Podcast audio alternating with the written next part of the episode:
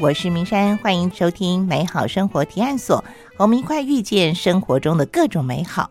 那么今天呢，同样是珊珊一个人开场啊，因为东龙在外地有活动正在进行中，东龙为我们采访了在嘉义市立美术馆他以前曾经共事过的同事赖一新赖馆长。谈谈一位优秀的策展人是如何愿意进入公部门的体系啊，来到了嘉义市立美术馆这个建筑很有名，但是位阶并不算太高的地方型的美术馆啊，他如何发挥他的所学跟所长呢？东龙跟一心馆长的对话非常精彩，而且应该是你在别的地方没看过也没听过的。好的，把宝贵的时间交给在嘉义美术馆进行采访的东龙，还有馆长赖一新。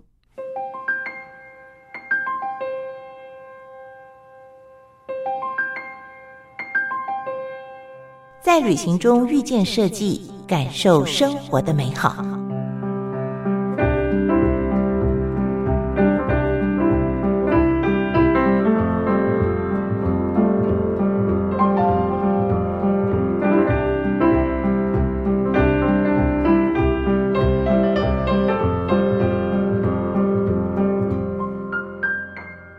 大家好，我是东龙。我现在呢到嘉义市立美术馆，我在馆长室，因为我今天要访问馆长。我们先欢迎馆长赖一新，欢迎一新。大家好，Hello，东龙，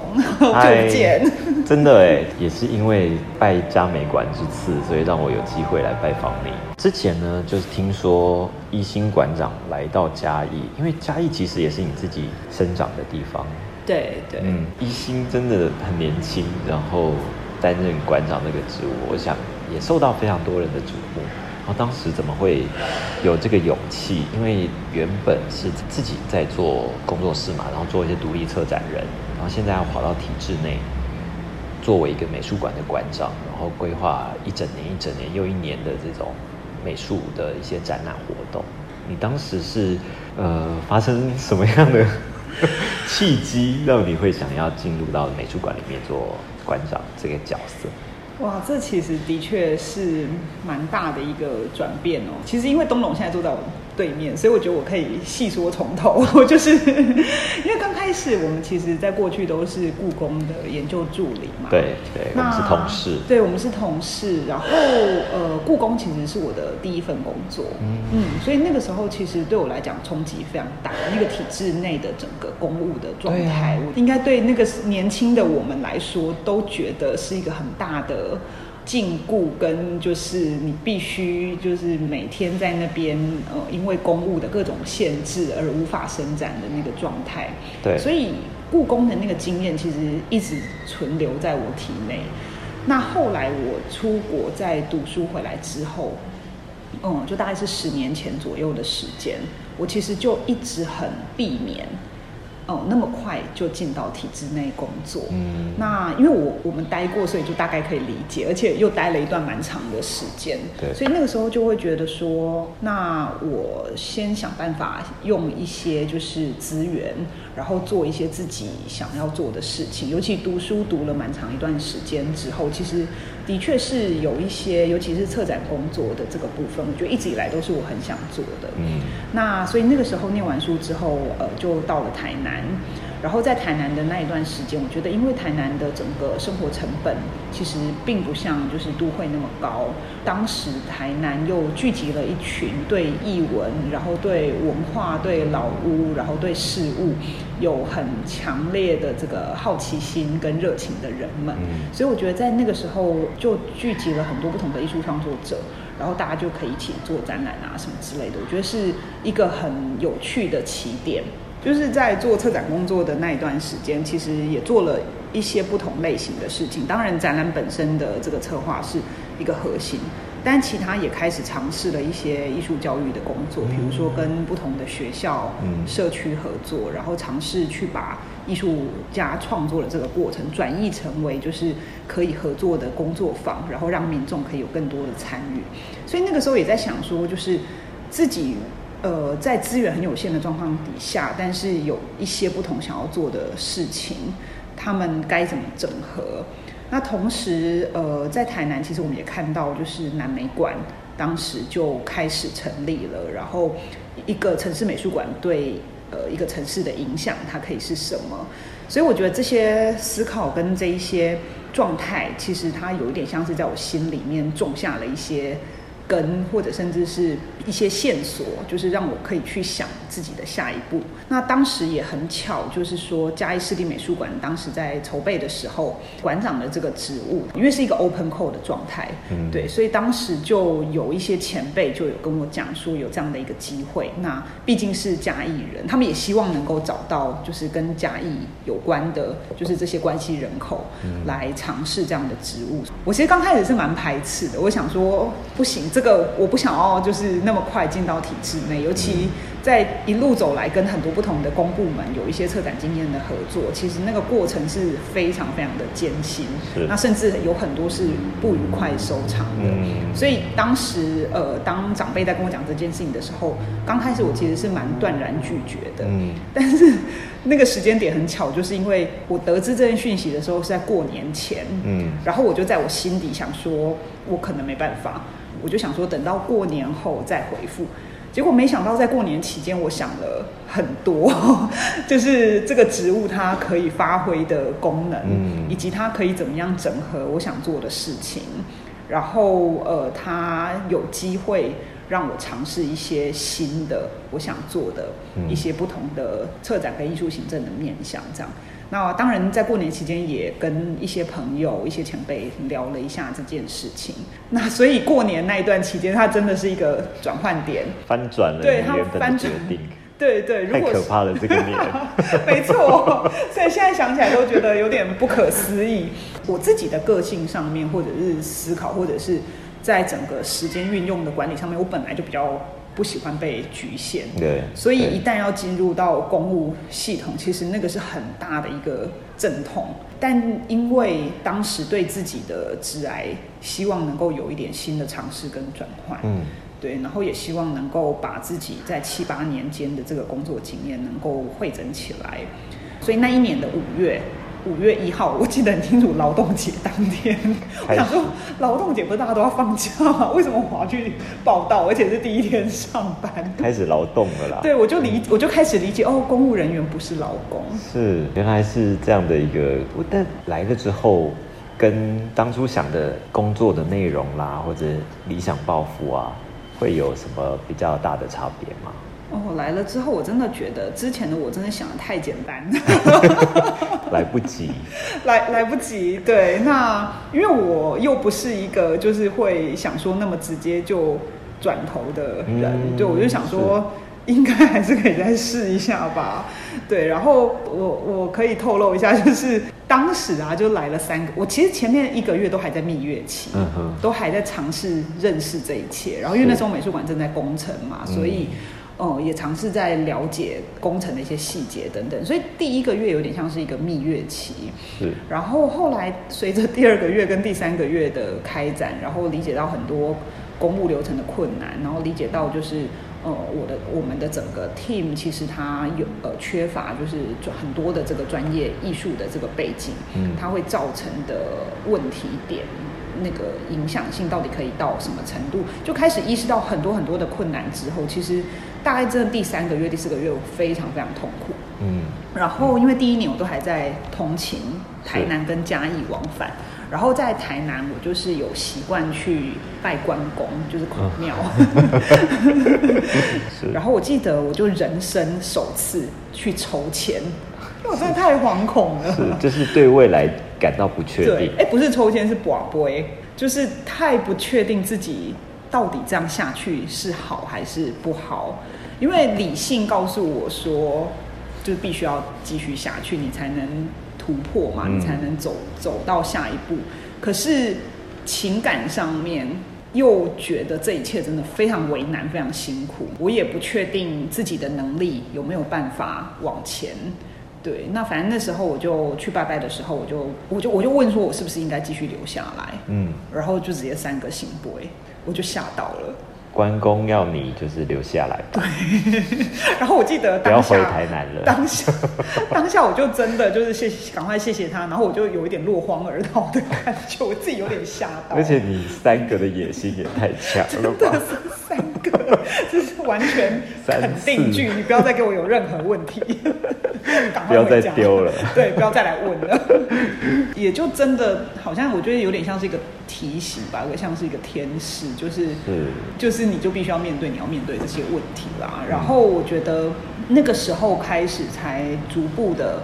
嗯，因为也三四个月的时，也来了三四个月的时间了，也比较了解整个公务内容跟整个美术馆的状态。嗯所以我觉得也是从那个时候开始去先体悟这个职务还有这个工作内容上面它有的一些局限，嗯还有整个美术馆资源的局限，跟它的时间轴的一些、呃问题，包含它工程的状况、开馆的状况，还有展览的状态，嗯然后以及人力人事的分分配的这个状态是，还有后续营运的问题。我觉得当开始去很真的很缜密的梳理问题点跟困难之后，的确是会比较容易去想下一步，因为我觉得刚开始的时候这些。东西它有一点像是一个纠纠结的毛球，就是你会不知道从哪里开始。嗯嗯对，所以当那差不多是到了半年左右的阶段，当实际开始进入去抽丝剥茧这些困难之后，我觉得那个时候心境上面才开始得到一些转换，嗯然后我觉得也因此。才让我跟同事之间对于我们自己管社的状态有更深一层的了解跟共识，嗯。然后我们在什么阶段可以开始做些什么，嗯。可以运用哪些资源，嗯。它就开始形成变成策略。嗯哼，对，我觉得大概前半年到一年的的的状态，其实都是在这样，就是说从否定 到呃理解自己的困难，然后到开始理出自己可以做些什么。那这个可以做些什么？它如何形成下一个阶段的策略？嗯跟呃整个馆要如何去朝向那个目标？是我觉得就我觉得大概就是逐步逐步的建构起来这样。嗯，是。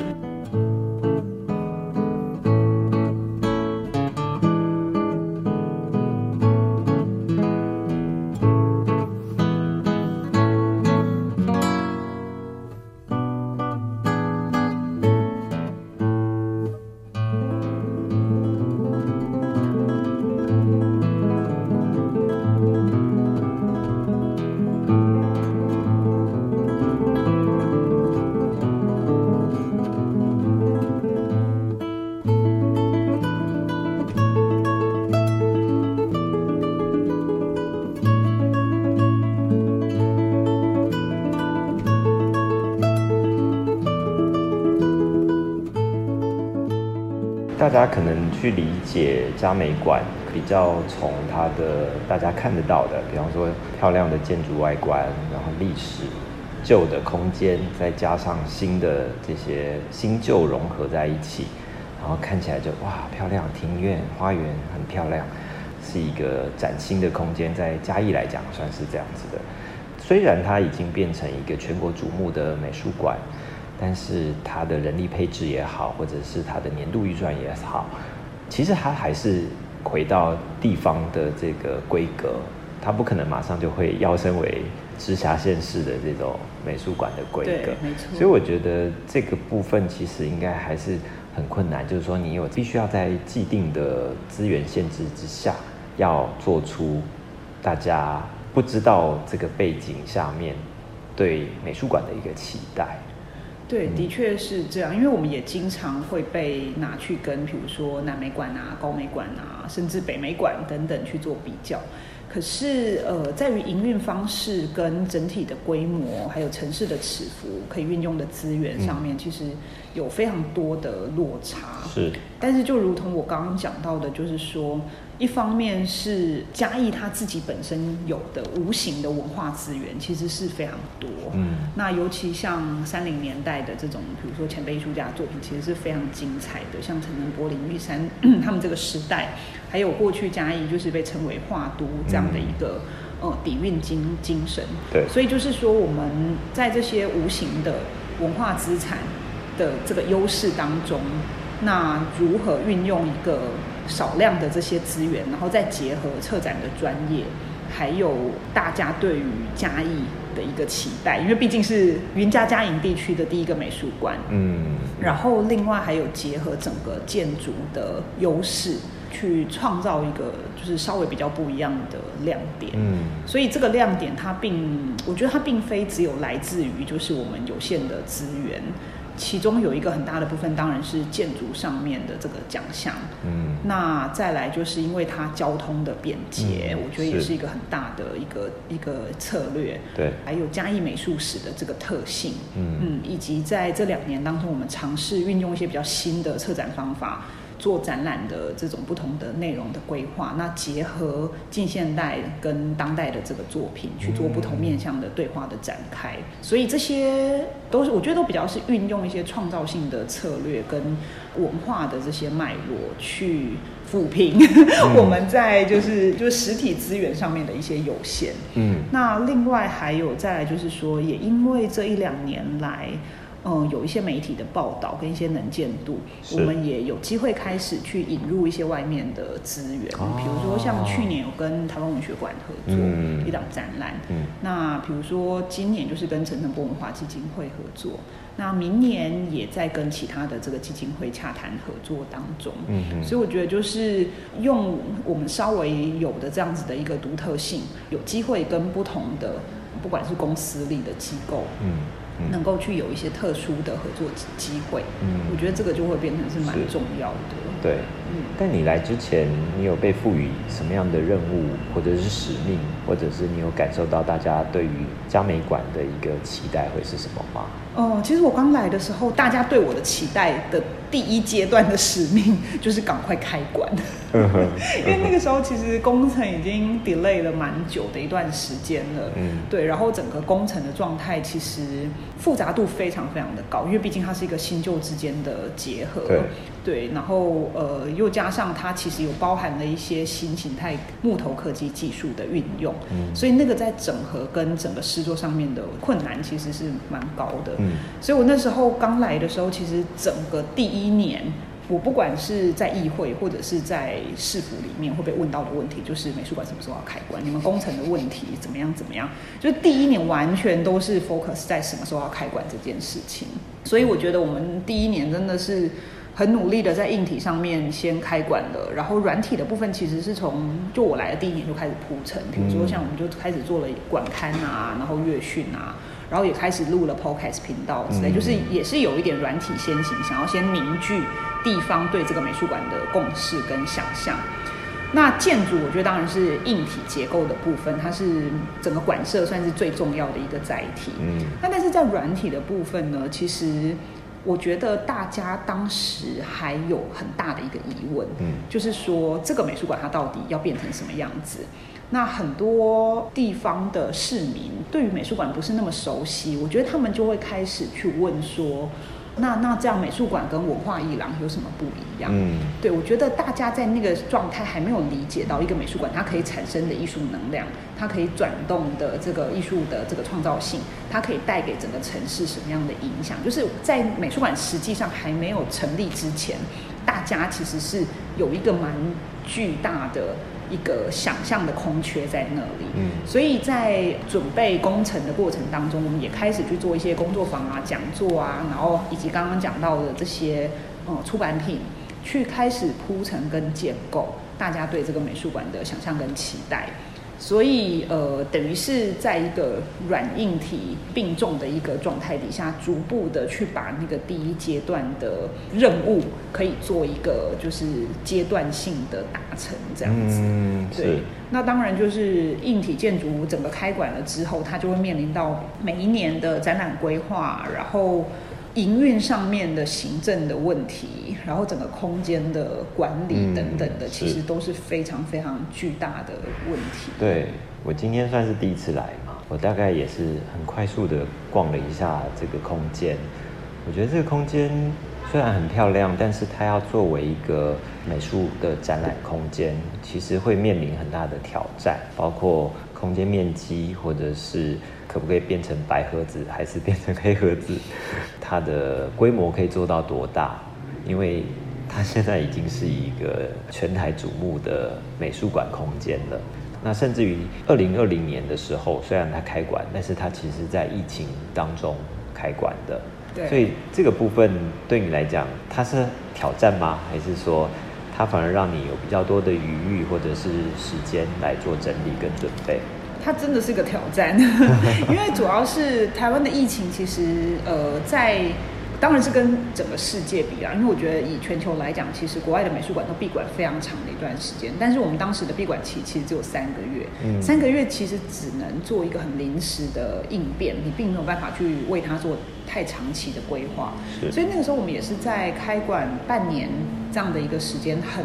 迅速的就必须要闭馆，因为那个是中央的宣布嘛。当时在闭馆的那个状态里面，我觉得对我们来讲冲击最大的一个部分就是说，因为那半年里面我们还尝试在建构我们的观众，嗯还有我们展览的运作状态，以及整个馆舍的营运的情形。所以等于是你还在找自己的步伐的时候，你瞬间就被停止就了。shut down 了，对而且那个停止不知道会多久多久。嗯对，因为刚开始闭馆的时候，其实疫情那个时候认为非常严重，我们就看了国外的案例，就是可能他闭馆一年两年、哦都有这样的。对，所以其实刚开始是有点惊吓，但是刚开始的应变也只能够。把就是比如说我们有一些影音类的，就是影片作品去跟线上平台合作，嗯然后或者是利用我们的 podcast 去做一些展览内容的二创，嗯或者是说去做一些宣传的这种可能性嗯，这样子。所以在那个状态底下，其实能量很难被开展出来。是虽然说三个月之后，呃，就是又顺利开馆了，但我觉得整个疫情的这个状态，以及我们现在在面对一些不同的新时代的这这些群众，我觉得也加速了我们去思考实体空间跟线上空间它如何相相互交织，嗯成为未来新的展示的可能性。嗯所以呃，也因为就是像刚刚东龙提到的，整个馆舍的空间，其实它一方面是它面积很有限，嗯然后再来就是说，因为它是一个新旧的整合，那在整合的这个状态上面，它势必有一些空间跟它运用的一些材质，其实对美术馆来说，它并不是适合所有作品类型的展出。所以在每一档展览在执行的过程当中，我们都要重新去思考，我这次要放入的作品跟这个展间、跟这个展览空间它相互之间的张力关系。嗯就是你不可能把所有的视觉张力都让渡给这个建筑空间，嗯但是你作品在里面要如何去表现？那所以这个就会变成是我们每一档的问题。嗯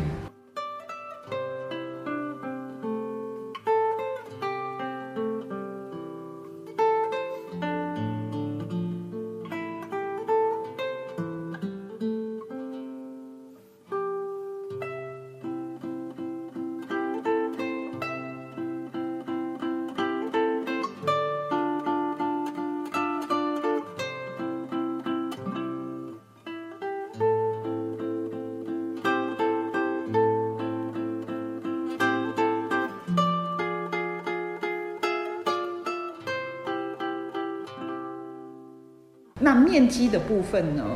呃，我觉得可以从两个方向思考。一个部分就是说，以很实际的状态来讲，就因为我们本身的营运经费已经不多了，那当然也还好，我们面积不大，所以就会变成说，它还可以在这个适合的经费里面、合宜的经费里面去做整个展览的规划。嗯就如果整个美术馆它的空间又在更大，可是我经费只有这一些，就会变成我的展览品质可能会不好。是对，所以以目前来讲，它可能刚好是在一个稍微还可以算是平衡的这种这种状态，所以嗯这个面积对我们来讲，它就变成是一个合理可接受的范围，因为反正我们的经费也没办法再负担更大面积的展览空间。嗯但另外一方面来看，就是说，像我刚刚讲到的，就是现在新时代的这些线上展览的思考，那甚至线上跟实体空间，它如何可以在某个展览里面，它可以达成一个整合，去扩延大家对于作品的理解跟想象。我觉得就会变成是一个刺激，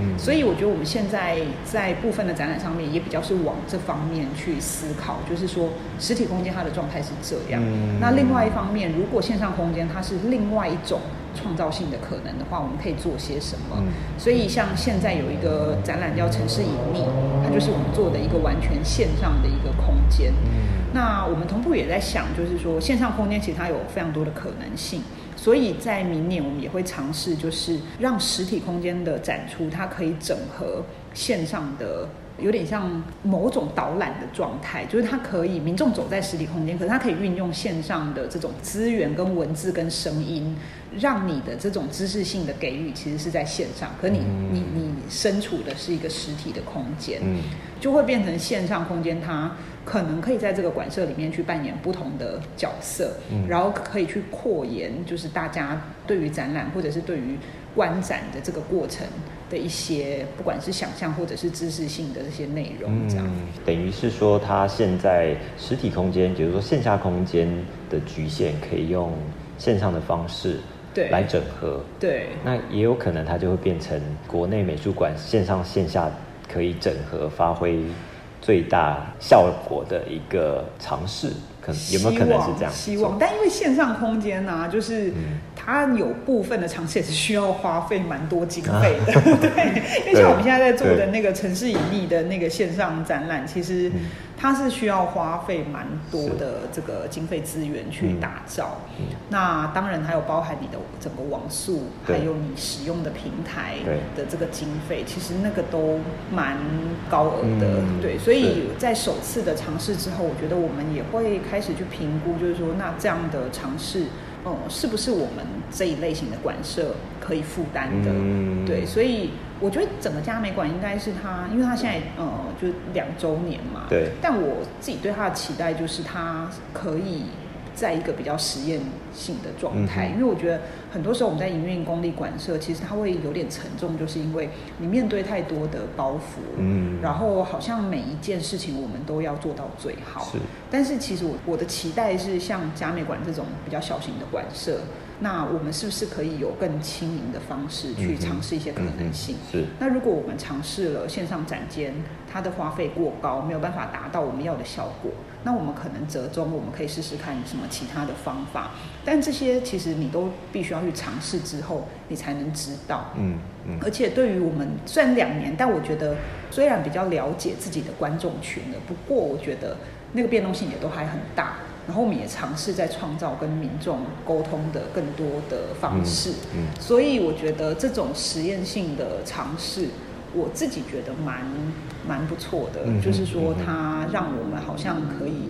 跟整个场馆一起学习一些事情，嗯。然后也让民众可以尝试一些新的可能性，嗯这样、是。就是不是用一些固化的做展览的方式，或是馆舍营运的方式，嗯。去框架这么一个年轻的美术馆。对。嗯，那讲到新的尝试这个部分，那我自己在看嘉美馆这个这个美术馆，它除了算是一个新的整合的空间之外，当然还包括馆长是一个相对非常年轻的馆长，那他可能你之前可能也没有美术馆馆长的经验嘛，嗯那这个对你来讲会是一个压力，还是说呃反而会有更多可能性存在？其实刚开始第一年，就是美术馆真的还没有盖好的时候，我都觉得我好像是一个承办窗口，或是还是回到一个策展人的角度。对对对对对，一直到真的美术馆开始营运之后，然后有了自己的办公室之后，我才稍微有一点点就是自己是馆长的感觉啦。对，但是呃，馆长听起来好像虽然说有一点大，但其实事实上并没有。尤其我们的整个组织很小，然后美术馆是二级机关，在整个公务体制内就并不是一个非常高的职位这样子。嗯就我的工作内容有几个比较重要的部分，第一个就是要做。简单来说，就是要做很多决定，不是决策，是决定。就是在各种每天发生的各种事物当中，就是要很快的去做一些决定。那这些决定就会影响到很多不同的小面向，营运的小面向，然后当然会联动到大面向，这是第一个部分。那第二部分就是呃决策的部分，那决策就会包含了总体营运跟比如说展演的内容规划，以及我们的合作对象。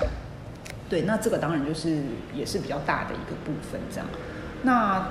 另外还有一个我觉得也非常非常重要，我自己也还在学习当中的，就是怎么样当一个馆长这件事情。嗯那我觉得这个可以回到一个比较像是管理职嗯的角色来说，这个就是我非常陌生的，嗯因为毕竟过去就是自己是策展人嘛，那可能合作的同伴们比较像是大家是一个 team 的状态。那但是现在就是呃，馆内有各种不同的人士，呃，有公务人员，然后有呃所谓的月聘雇，嗯然后有专案人员，然后有志工，有工读生，然后在过去疫情的期间，我们还有所谓的安心上工，嗯就是这么多不同种类的工作人员，到底身为一个馆长，我该怎么跟大家沟通？然后我该怎么样跟大家达成共识？然后我该怎么样把我的思考对于馆舍的想象传递给他们？但我同时又要理解他们工作的状态，跟他们其实对我们全馆来讲，每一个人都第一次营运一座美术馆。嗯那大家对这个美术馆的想象跟期待，或者甚至是没有想象，他可能就是把他的工作做好，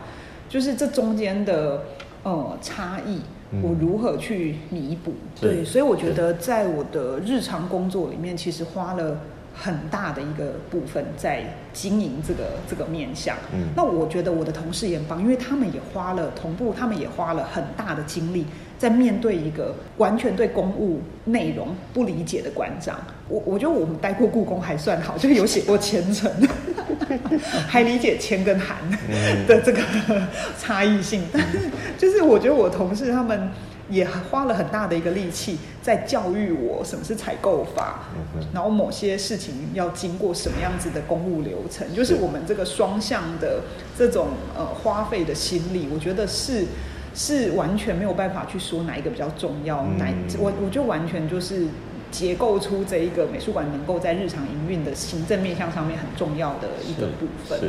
对，所以呃，我觉得不管是哪一个面向上面，其实对过去的我来讲，都是一个很大的挑战。嗯因为其实过去作为策展人，你要做的最重要的事情就是做一个展览的策划。嗯嗯那当然你会牵动很多资源跟合作馆舍的问题，可是相对的，其实那个单纯度很高。那当现在你是镶嵌在一个这么大体制的行政机构里面的一个小单位的时候，我们也不可能只有管美术馆里面的事情，因为我们在做任何事情牵动到文化局，文化局又牵动到市府，然后牵动到议会，牵动到地方，嗯然后因为它所有的经费来自于纳税钱，所以在做每一件事情的时候，公共性是什么？你嗯如何把公共性这个议题转译、转换、带入到我们正在做的事情？你永远面对的就是这么大的一个结构课题。嗯那我觉得那个才是日常它存在最巨大的东西。我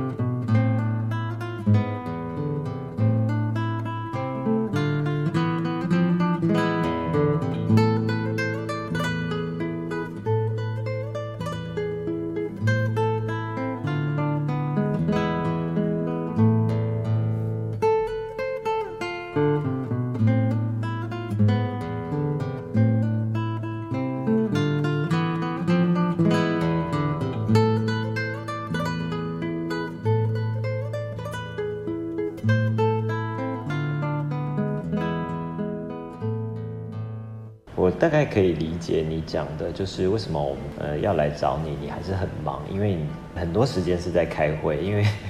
你的工作非常需要沟通，你可能会不只是跟你的平行单位、行政单位，你必须要跟下面的人，因为大家都一起在做这件事情的时候，可能彼此在认知上面会有很多落差，或者是不一样的想法。对，但这件事情如果要让它可以进行的话，势必彼此能不能够达到共同理念会很重要。对，对，而且你之前是在英国念博士嘛？对对然后念这个艺术方面，然后回来，好，现在是算是在一个地方的嗯美术馆里面工作。但我觉得大家没有在管地方还是中央直辖这一类的，大家就觉得哇，它是一个很有名的、很漂亮的美术馆。嗯对，但我自己在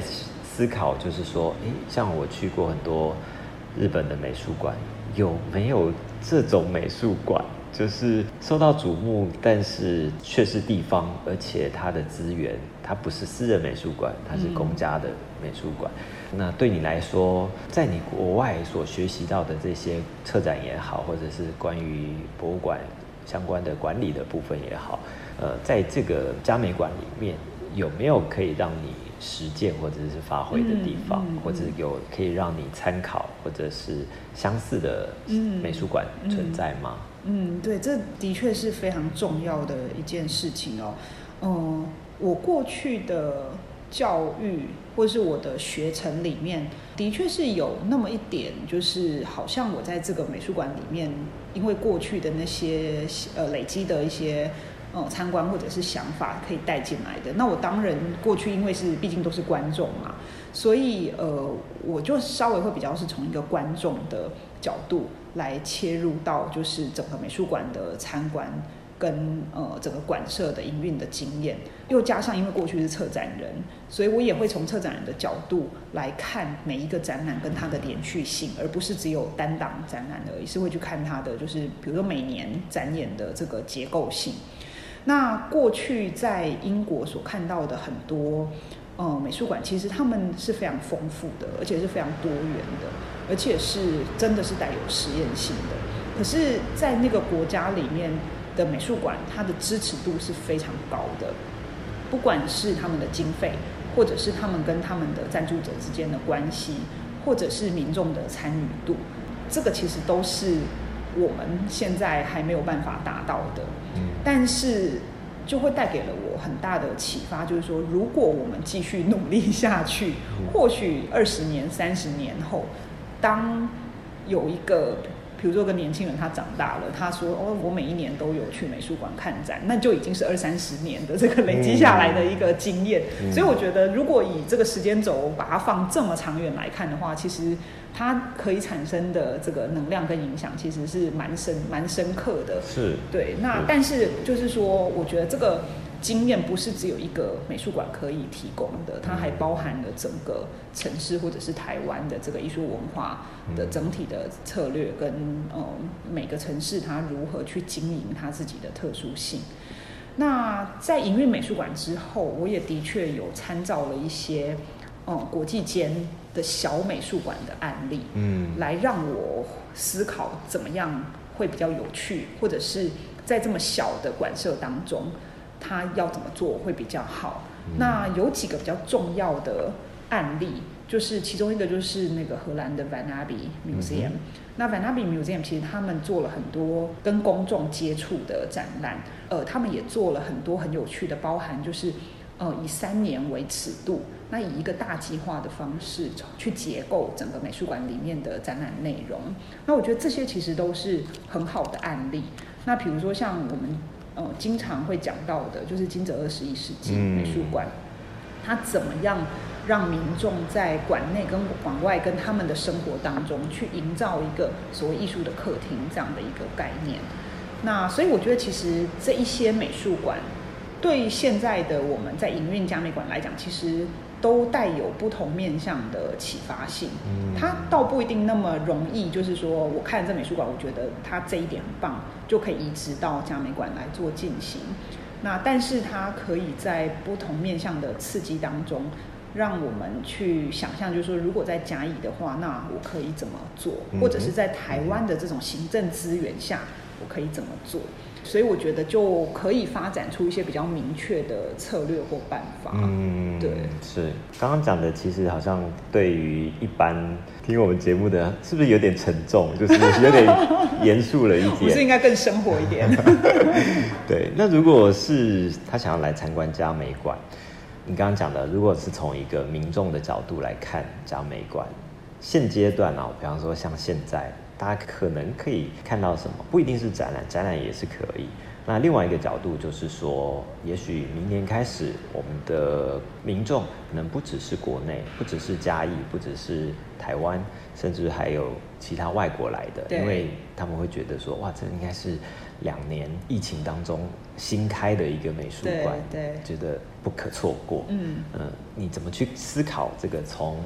观众的角度来嗯想这个美术馆。嗯，是。其实我觉得，如果对一般、嗯、外地来的，呃，以台湾来说，外地来的民众，我其实是会蛮希望他们把嘉美馆跟这个整个城市，嗯就是结构在一起做参观。对，因为毕竟呃美术馆的尺幅没有那么大，所以你可能大概花费半天的时间来这边看展览，然后看建筑空间。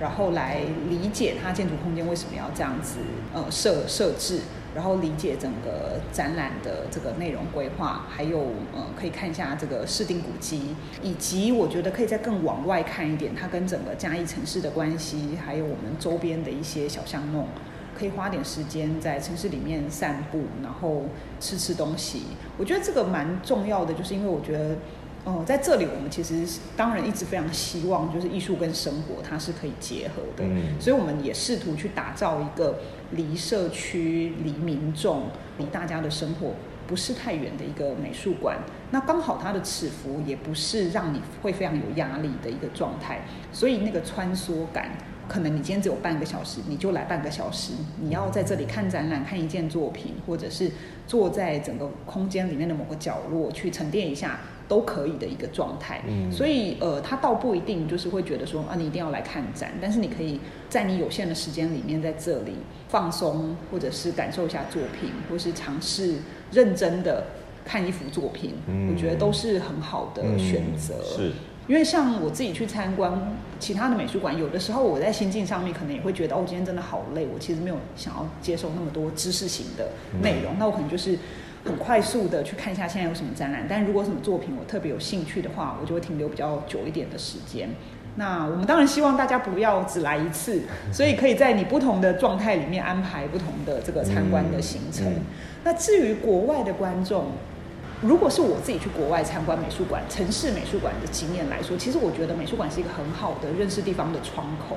它其实是可以转动你对这个地方的一个想象力，或者是批判性的一个窗口。所以在整个美术馆的内容来说，其实我们蛮大部分还是在做跟地方美术史还有我们的呃典藏相关的，所以也很希望外国的这些游客或者是参观者来到嘉美馆之后，能够透过这一些跟嘉义相关的艺术作品，能够去理解这个城市的历史文化发展，或者是在这边看到艺术家的创造力，然后以及这整个建筑跟古迹还是非常重要的。嗯对，是。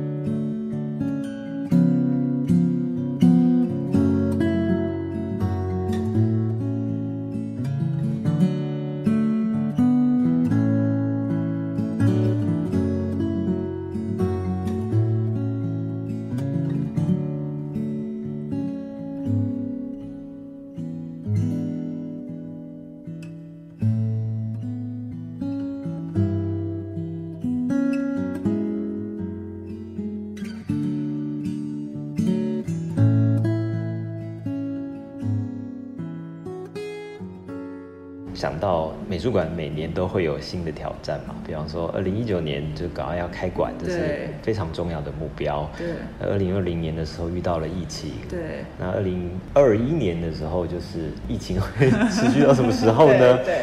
二零二三明年的话，嗯你觉得对你自己来讲，新的挑战又会是什么？我觉得对整个馆社的挑战，我觉得是一个稳定度啦。嗯对，就是因为毕竟刚开始开馆的时候，其实都还在面对很剧烈的变化。嗯而且我觉得真的必须要说，就是刚开馆其实都不是一个准备好的状态，嗯都是有有一种我们呃先赶快让自己的集战力先都准备好，然后先开馆之后，然后再来寻求一定程度的稳定性。这样，嗯那这个一定程度的稳定性其实蛮困难的，因为这个还包含了所有的公共服务跟嗯整个展览展现的成成熟度跟空间的这种运用等等，还有人事的整体的稳定度。那我觉得这个大概会是可能三到十年间会非常非常需要去慢慢耕耘的部分，嗯慢慢调整的部分。嗯所以呃，我觉得这个三到十年之间大概是一个美术馆的稳定期，那同时也是建构它性格最重要的时间。嗯那尤其是今年开始，我们又开始收门票，嗯哼，所以呃，观众的经营跟呃来馆的这个参观的感受跟体验，就也会变得蛮重要的。嗯所以我觉得嘉美馆就是在接下来这几年内，要就是寻求一个创造性。跟营运都在一个稳定的平衡状态，嗯对，就是他在公务的这个体制里面，他如何保有自己的创造性跟批判性，但是在营运上面，它又可以达到一定的稳定度。嗯我觉得这个大概是最困难的一件事情。参观人数是不是你关心或者是你必须要提升很重要的一部分吗？会是吗？对，因为公部门就是很重视 KPI，、嗯对，就是什么他们都是很关心数字。那我觉得当然数字也体现了某一种目标跟这个公共性有没有参与足够这件事情。嗯所以像举办了几场讲座啊，然后参与的人啊，啊这些都非常重要。那我觉得嘉美馆算很幸运，因为我们刚开幕的时候，其实就在那两年间，其实有蛮大的这个媒体的关注。嗯，嗯，不管是建筑类，或是艺术类，或是生活杂志类，是有很多观光外交的媒体嗯也会来报道，所以我觉得我们算是在正规的媒体里面受到蛮大的注目。然后另外我们还有一些很有趣的部分，是我们有超多网红的打卡。对，嗯就是 IG 上面有超多网红的打卡，那我觉得这个也让我们就是呃，在不用任何行销经费的状况底下，就是有了一个高度的曝光。对，所以，呃，像我们这么资源有限的馆舍，其实几乎是行销费用是非常有限的。嗯所以刚开馆的时候，就在这两部分创造了很好的这个媒体的这个吸引度。但是媒体不可能一直关注你嘛，嗯。对，然后又加上我们开始收费了，所以呃，然后又一开始疫情比较稳定了之后，其实最近是有感受到那个就是入馆的那个人数有比刚开幕的时候还要再下降一些，但不确定是因为收票还是疫情的关系，我觉得这可能还要再观察个半年左右会比较清楚，因为毕竟现在开始逐步解封了。不过我们还是尽量的创造多一点的来款数会比较好啦。就目前的数字是没什么问题，我觉得是还蛮不错的。嗯可是当然这个一定都是越多越好。是对对。那我也帮设计的爱好者来问一下好了，因为好像在二零二一年的时候嘛，是就是有搭到设计展。对对对。对，那未来美术馆有可能会有一些设计类的展览吗？哦，这个我们其实是有这样子的一些想法，没错，嗯就是因为毕竟现在的美术馆其实都非常的着重在视觉艺术的部分。嗯哼那我们在视觉艺术的面向上面，其实有开始想要尝试一些跨领域的内容。那我觉得，当然这个已经是每个馆舍都在尝试的，所以有一些表演啊、声音啊、音乐的内容，它其实是慢慢可以进来。在设计展之后，我们的确有想说，这个也对嘉美馆来讲应该是可以经营的一个面向。所以设计展之后，其实我们有跟呃策展人郭宗元还有许泽宇合作了一个之前在那个如考棚展出的一档展览，是台湾设计师跟日本设计师交换嗯交流的一个展览。对，那来到嘉义之后，有增加了嘉义跟奈良的这个对话，在疫情时代，呃，设计师他们如何透过相互寄送自己的欧米亚给去做这个创作上面的图像交流，但那一档的规模是比较小一点，而且它是它的确就是一个移展，但是我觉得未来是蛮有可能的。嗯不过我觉得，因为还是会回到一个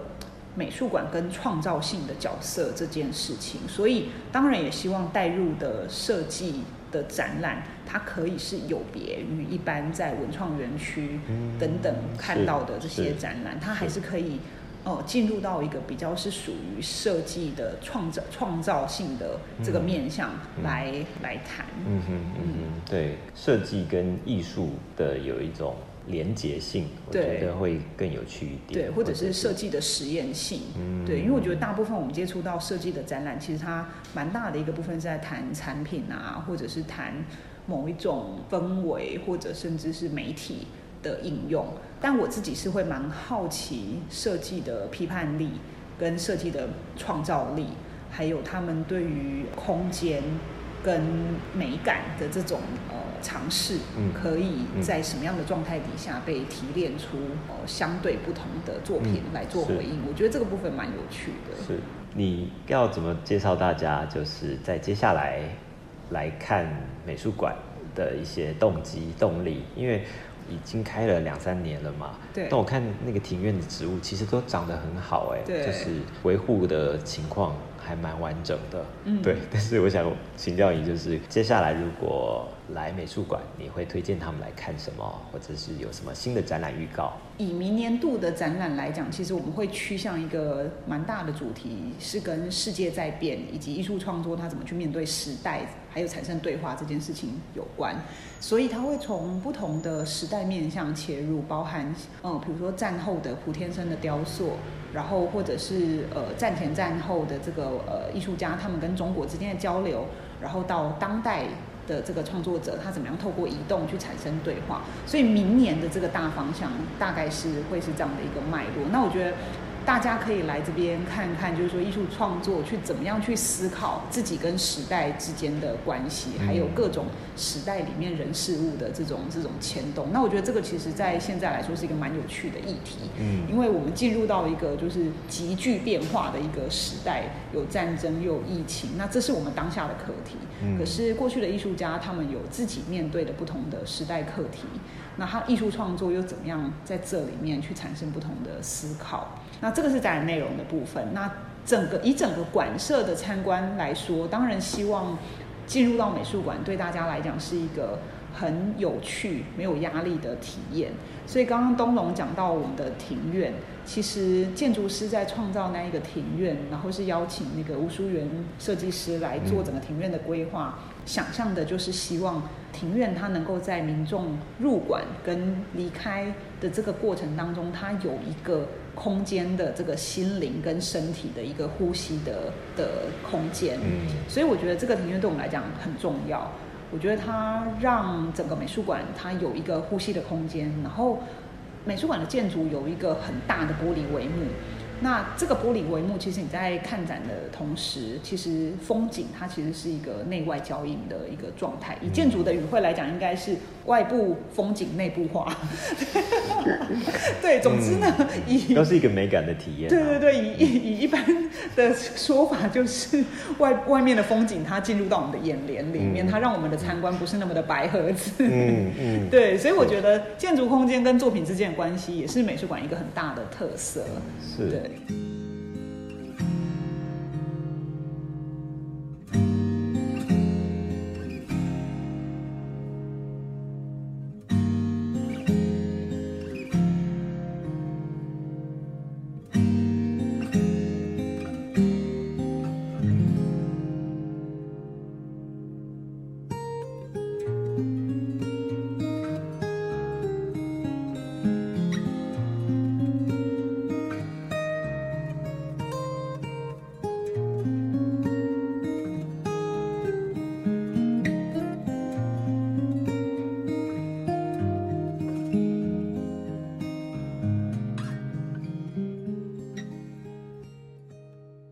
讲到美感哦，我想问一个比较有趣的事情，因为你刚刚也提到了非常多的网红网美喜欢来家美馆打卡，对，有没有哪一个点是你自己看的都吓一跳说，哇，怎么可以拍成这样，或者是哇，我没有发现过去这个角度是可以这样子拍？